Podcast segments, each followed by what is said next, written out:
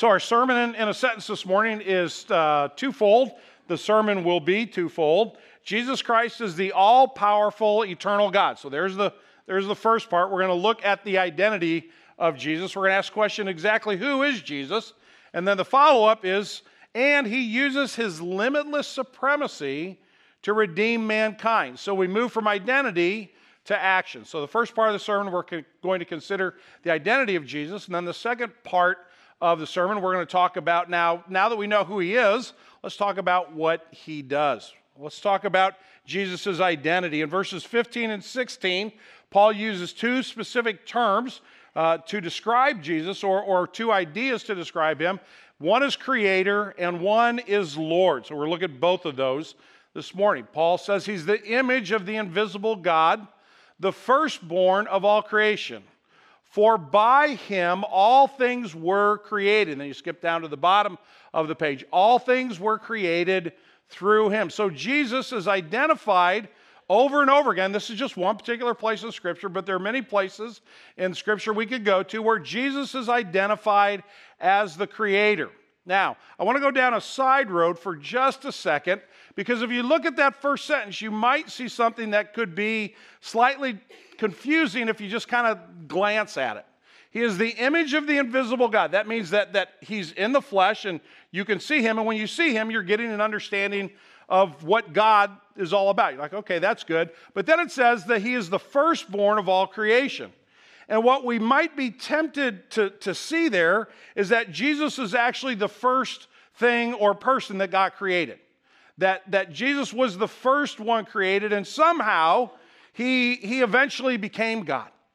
And that would be a misunderstanding of the word. What Paul is saying there is he's talking about the title of Jesus as the exalted one. So, just as, as the firstborn in, in Paul's day and age, the firstborn in the family was the one that the title was passed to. So, if dad was a duke, the, the oldest child became the duke. If dad was the king, the oldest child became a king. And so, it's talking about the position of Jesus as the one who is next to the Father, the one who is the one of privilege, the one who is equal to God. It's not describing Jesus coming into being. So, uh, thank you to the, to the 200, I think it was 217 or 218 of you who took the Jesus quiz last week. And when you walk out this morning, we're going to give you a piece of paper uh, that will have the answers, and we'll also have some ex- explanation on those answers. But two of the questions in the Jesus quiz had to do with this. Question number three said, God the Son is uncreated, true or false? The answer to that question is true.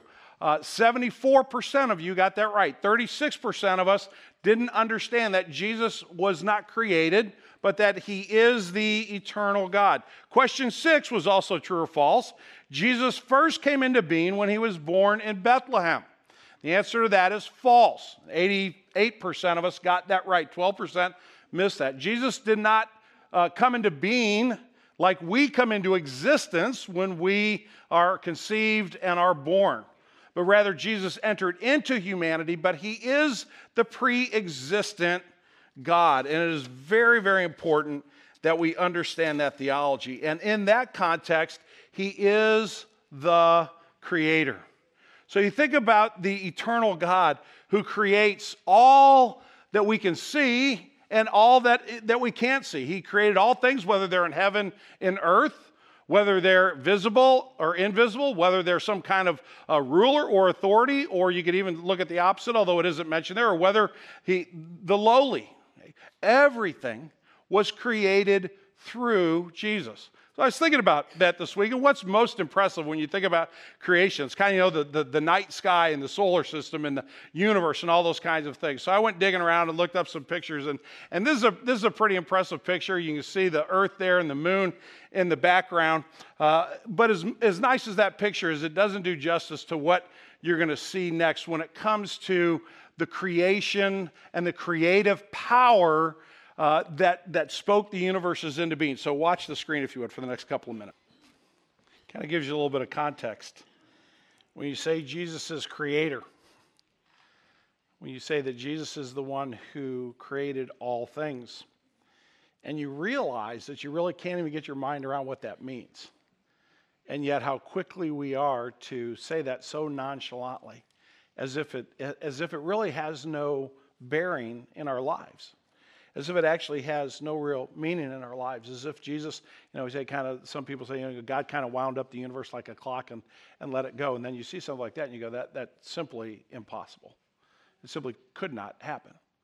This, this universe, all the universes could not function without Jesus as their creator.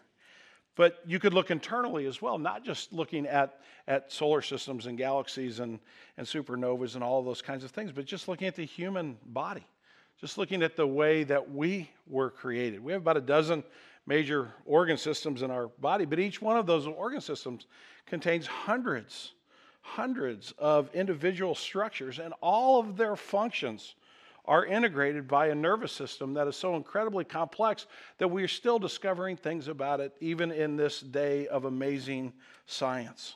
So you can look outward or you can look inward. When you say Jesus is creator, it's quite amazing. And on top of that, Jesus, the creator, made you different than he made any other creature on this planet, whether it be mammal life or reptile life or insect life or plant life. Plants don't have feelings. Plants don't think about things as much as those who worship the uh, worship the creation would like to to think that. Uh, they have no mind to think. The, an animal does not have the same way to reason as you and I do. An animal has instinct and it, and it has nothing beyond that. And yet you were created to be in relationships with other people at the depth of a level that is really quite profound. If you think about the incredible pain that another human being can cause you. You think about the incredible amount of love you can experience from another person. We have been created to feel and to reason, to experience love and joy and sorrow, to experience relationships. We are created, Genesis 1 says, in the image of God, and that is quite quite remarkable. So to say Jesus is creator in Colossians 1, we almost skip over that as if it were inconsequential. But that creator, that, that, that putting all things in place leads Paul to say something else about Jesus, and that is that he is not only creator, but he is Lord. If we could go back to verses 16 and verses 17, all things were created through him, and notice this carefully, and for him. Everything was created for his good pleasure. Everything was created in order to honor him. Everything was created in order for the, for where uh, Chip let off the, the service is going to conclude the service with Psalm 19. The heavens declare the glory of God. The skies show forth his praise. Right? So all of this was created for him, and through him all things hold together. In other words, he has the final say in everything and in everyone's lives. And that's where you say, okay, I'll, I'll give you the creator, but now you're starting to talk about lordship. Now you're starting to talk about Jesus exerting his influence into my life every moment, every day. He wants me to follow him. He wants me to reflect his glory. He wants me to be in a relationship to him where, where he's the authority and I am submitting my will to his. Yes, that's exactly what Jesus wants. Jesus is the one for whom all things were created, and he is the one that holds everything together. And that begins to make us nervous. Why? Because a lot of people don't do well when they're given authority. A lot of us have had experiences where people who have, have been put in positions of authority have not been given accountability. And therefore, they end up being hurtful in the way they use their authority. One of the questions you may ask if you're relatively new to the Christian faith is well, what's Jesus going to do with all this authority? How do I know I can trust him not to harm me with all of that power? Because after all, absolute power corrupts absolutely, right? You think about our government. You think about uh, the United States government was with the founding principle of our government. If I, if I asked you to fill in that blank, probably just about everybody uh, who's been through, I, I, don't know what, maybe eighth grade government class would be able to say, you know, the founding principle of America is that all men are created equal, all people are created equal, right? That's probably what most of us would say. And while I agree, that's certainly what was written down. But if you study the American, the United States Constitution, if you study the Bill of Rights, if you go on and dig a little deeper, here's what you find really technically is our founding philosophy. You can't trust anybody with power. That's the founding philosophy of America. Why do we have three branches of government? because we want to have checks and balances. Why do we need to have checks and balances? Because you put one person in charge and give them absolute sovereignty, they're eventually going to hurt someone else. They're very, uh, eventually going to take advantage. They're eventually going to use their power in cronyism to help their friends and to hurt other people, or simply to reinforce their power at the expense of others. There's been a lot of talk this year. You know, we're entering into one of my least favorite times, uh, although it's an important time for us, and I'm thankful. I'm so thankful to live in a free country and get to vote for those people who are going to represent us in local and state and at the federal level. But there's been a lot of talk in this election year about executive orders. And those are things that presidents do when they, when they just kind of want to get something done. And there have been a lot of questions this year about uh, the present administration's use of executive orders. And are they, are they really the right thing to do? So I just Googled executive order because I was curious as to whether that was a fair critique or, or not a fair critique. And so I began to look at the different presidents and I began to look at how many different executive orders they have. And you can get a printout like this. It took me all of 30 seconds to find this. There's only one president in the history of our country. I should have, I should have gotten a Starbucks card for this. Only one president who never, ever put out an executive order. Anybody know who that was? William Henry Harrison. Did you get that right, Rick? There you go. I'm sorry I don't have any more gift cards. Come to lunch, I'll get you a sliced pizza, even though you've been around for a while. Um, uh, I, am going to pick on him because I know he knows the answer. How come? Why? Why?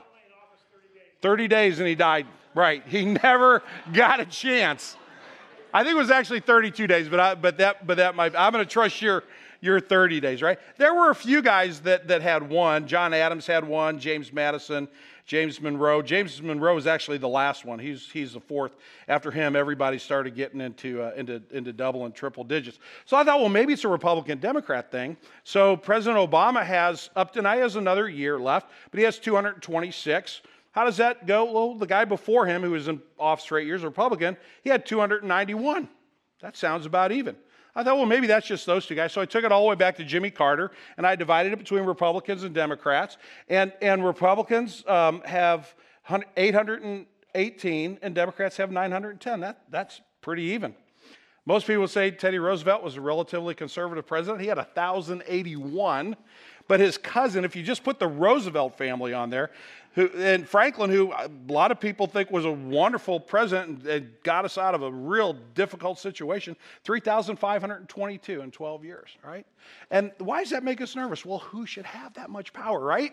That's what scares us about that. That's what makes us nervous. It, why isn't the Senate over there doing their job? Why isn't the judiciary over there keeping an eye on this? Because we can't trust anybody. You think about people who have had complete authority in the last hundred or so years. And you think about people that are infamous. You think about people like Adolf Hitler. You think about people like Joseph Stalin. You put those two men together, and they they are accountable for over 35 million deaths in the 20th century.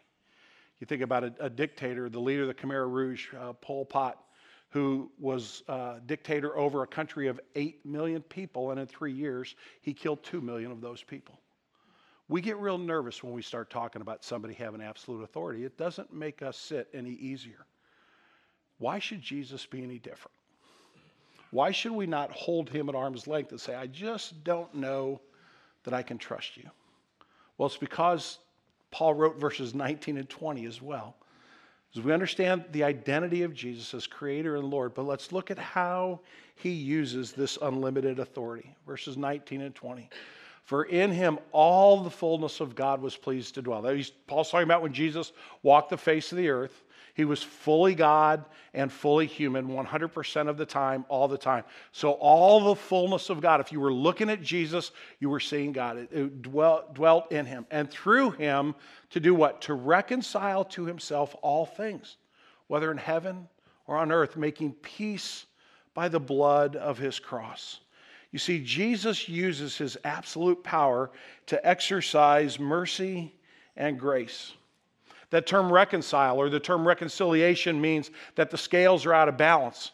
And it's an accounting term. Accountants want to make sure that the books are reconciled, that everything's in its proper place, and that everything comes out evenly. The scales were out of balance in my life. The scales were out of balance in your life because there was a penalty that you and I owed. There was a debt that was demanded because we've broken the law. Not man's law, though we've probably broken man's law too, but God's holy and perfect law.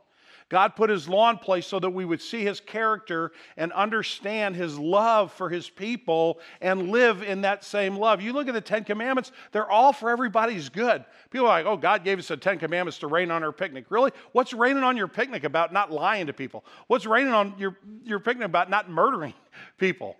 What's raining on your picnic about taking one day and resting and just enjoying the creation? God gave us His perfect law so that He would care for us and we'd be able to care for each other. And what do we do? We ignore God's law, and then what happens? We hurt each other. We hurt each other. And anybody in this room that hasn't hurt somebody else, unless there's an infant in this room. When our children got to the ripe old age of about 18 months, they were able to, to do pretty good damage to each other. It's intrinsic in all of us and we violated God's law. And God's not going to turn a blind eye to that. God isn't going to say that's okay. When I stand before God, and if I don't, I don't have anything other than I tried hard and I was a pastor for a few years, God's going to say, well, what about this giant list over here that's making the scale tip against you like that? What are you going to do about all of that, Tom? Jesus reconciled it. Jesus made it right. He used his authority to pay the debt that we owe God's perfect justice. And he paid it in full. He didn't pay part of it. You don't have to meet God halfway. You know, God will do his part if you do your part. That's nonsensical. It's insane. It, it, it just, it, it, get it out of your mind. There's nothing you can do to make up for all the sin in your life. Jesus did it all by reconciling us to God. He paid it in full. So it's a, a movie yesterday uh, buddy called and said, Hey, you want to go to a movie? I said, Sure, that sounds great. Uh, four o'clock, we went to see the Benghazi 13 hour movie, which was an, it, well done, but pretty intense. So uh, careful if, you, if you're not good with intense movies. But uh, he, he, uh, he said, Well, I'll get the tickets. So we're walking in the theater and he's got them printed out and he gets tickets and he hands me my ticket and I'm, i look at it, it was like matinee was like eight dollars. Remember when a matinee was like a buck and a quarter? Um, but anyway, uh, so I'm like, I don't have any change. I, you know, I got to get some change. He said, Don't worry. It's only $8. Don't worry about it. This stage in our life, I got it. I, I got it taken care of. Don't worry about it. Right? So I'm standing before God, and God says, How are you going to pay? I'm like, I don't have a wallet big enough. There's no way I can pay that debt. And God says, I got it. This, this isn't a movie. This is, this is your eternal dwelling place with me forever. I've reconciled that, Tom. I've made it right. The books have been balanced. That's how Jesus uses his authority. And to reinforce it, Paul says, making peace by the blood of his cross. Jesus has brought us into perfect unity and harmony with God. There was enmity, there was division. Why? Because we rebelled against God because we turned our backs on him, because we went our own way and we had no interest in making peace, and God did all the work. And we now, through Christ Jesus, through his sacrifice on the cross, that's why uh, forever at Green Tree, God forbid the day when they're in the cross here, someplace. There's a bunch of them in the window right there, much less this bright one right behind me. Why? Because that's how the peace was made. That's how you can be a friend of God. That's how I can be a friend of God, and it's the only way. I can be a friend of God. It's through the peace that Jesus gives me. You ever been in a real bad disagreement with somebody you really love? Say, yeah, on the way to church this morning. Funny you should ask, right? Okay. Well, I'm going to give you a chance to make it right. You think about how that feels. You think about the weight that that just kind of bears down on you. And then think about when you get it fixed. Whether you go to the person and say, you know what, I was wrong, and here's what I did wrong, would you please forgive me? Or if a, or if you're a friend or, or, a spouse, child, or parent comes to you and says, I was wrong, and, and they're asking you for forgiveness, uh, maybe you're not the one going for forgiveness, maybe you're the one granting forgiveness, and you get it right, and, and, and you get it back the way it should be. You know how, you know how good that feels? It's like all the weight of the world has come off of you, right?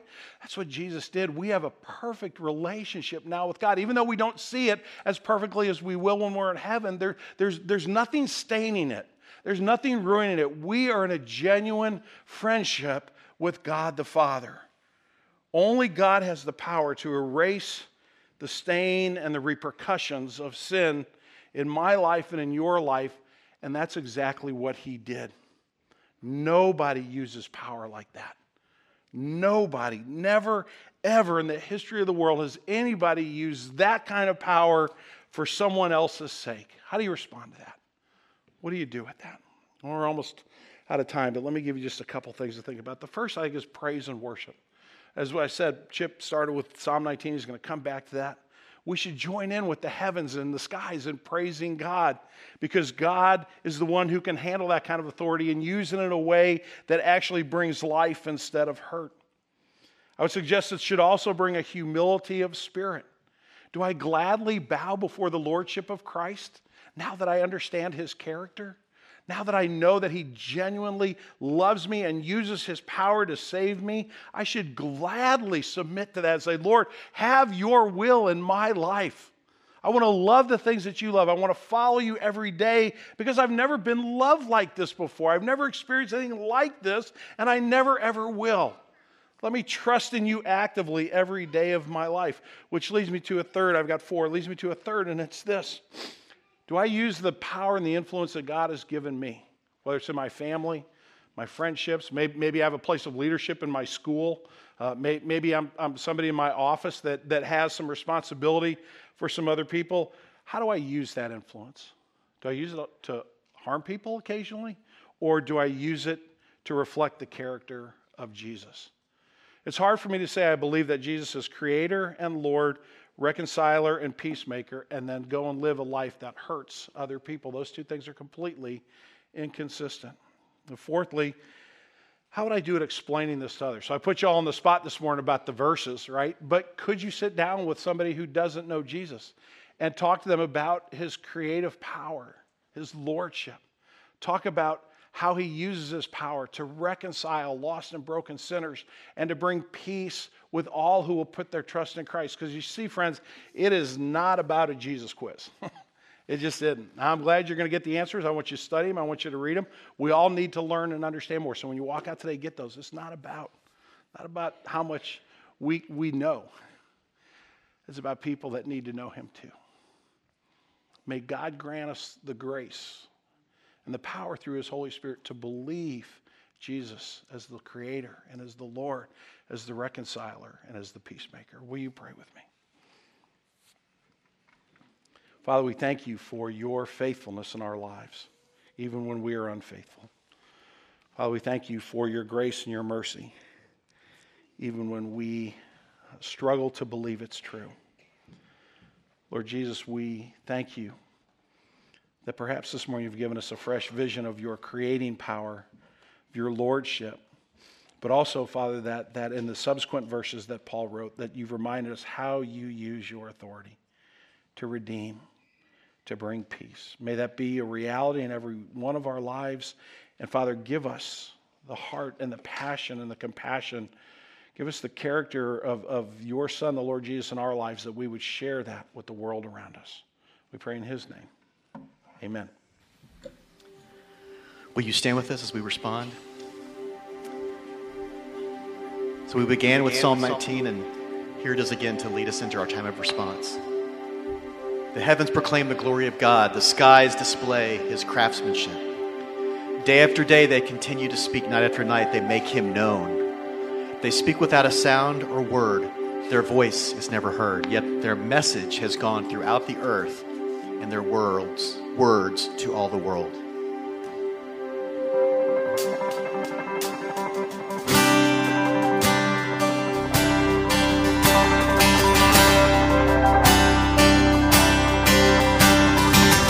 From the highest of heights to the depths of the sea.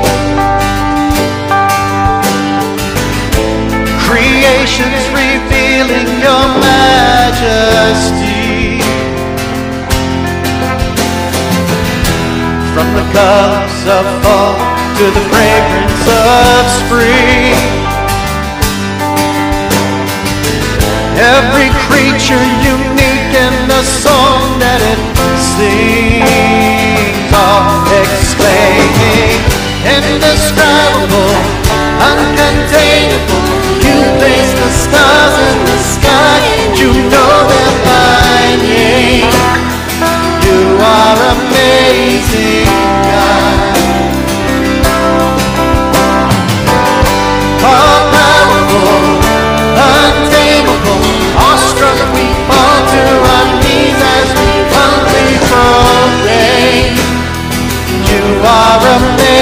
amazing God who has told every lightning bolt where it should go, or seen heavenly storehouses laid in melted snow. Who imagined the sun gives source to its light? Conceals it to bring us the fullness of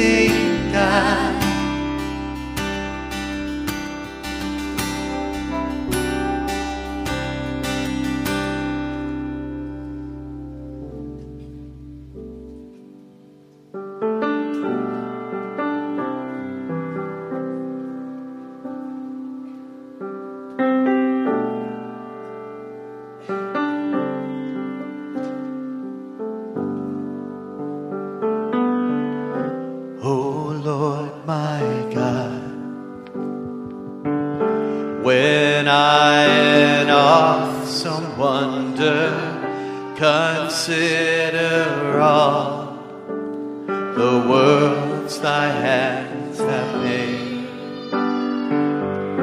I see the stars, I hear the rolling thunder. Thy power throughout the universe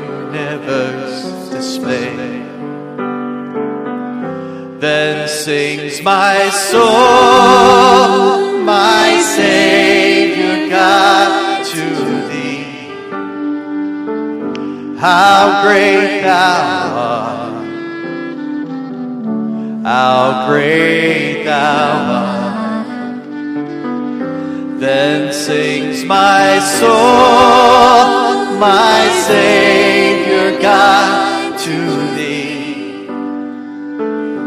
How great thou art, how great thou art. And when I think his God, his Son, not sparing, sent him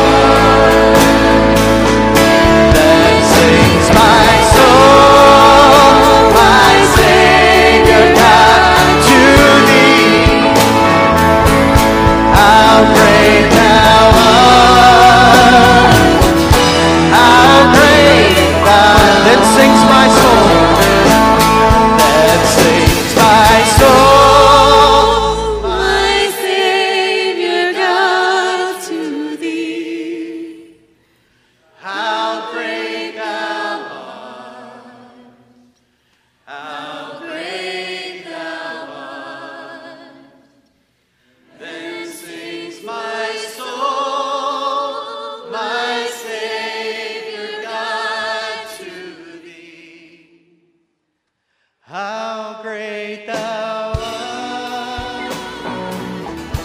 How great thou art. How great thou art. How great thou art. And thank you all for worshiping with us this morning. Remember, you're relatively new, you like stick around. We'd love to have lunch with you. Uh, work on your memory work a little bit, y'all. We're a little bit behind the first service, so try to catch up with that.